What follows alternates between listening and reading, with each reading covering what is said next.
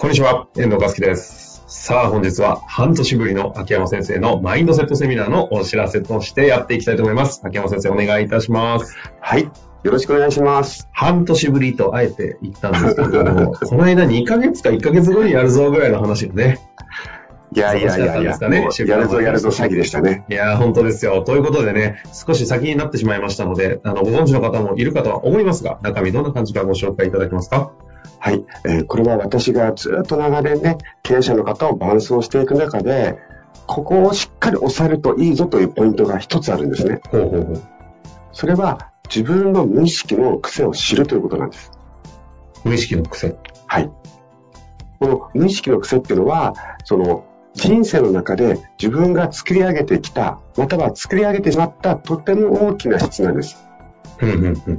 で、この無意識の癖を知らないから、自分がうまくいったことが、なぜうまくいったかが正確に捉えられない。つまり、再現できなかったり、もしくは、なんでうまくいったか、じゃなくて、なんでうまくいってないかと。なんで同じミスをしてしまっているのかと。それを正確に捉えることができないので、修正できないんです。なんか能力とかスキルとかともまた違うんですか？うん、そうですね。能力、スキルというのは、自分が意識的に伸ばしたことじゃないですか。うんうん。例えばコミュニケーション能力を上げようですとか、組織のマネジメント能力を上げるために、いろんなこうノウハウを勉強しようと。これはこれで重要なことではあります。ただ、自分を劇的に変えていかなくちゃいけない時というのは、この無意識の癖をしっかりとする。そしてそこにアプローチしていかない限り、大きな問題、大きな変化には対応できないんですね。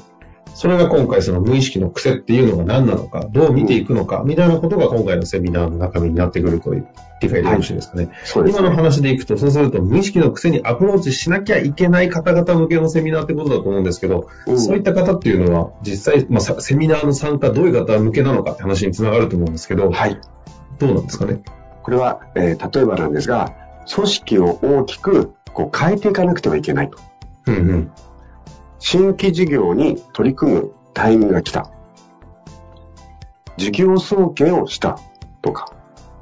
あとは、えーメンバーが増えてきたとか。逆に、えー自分が期待していた幹部が辞めてしまったと。ああ。経営あるある全部じゃないです。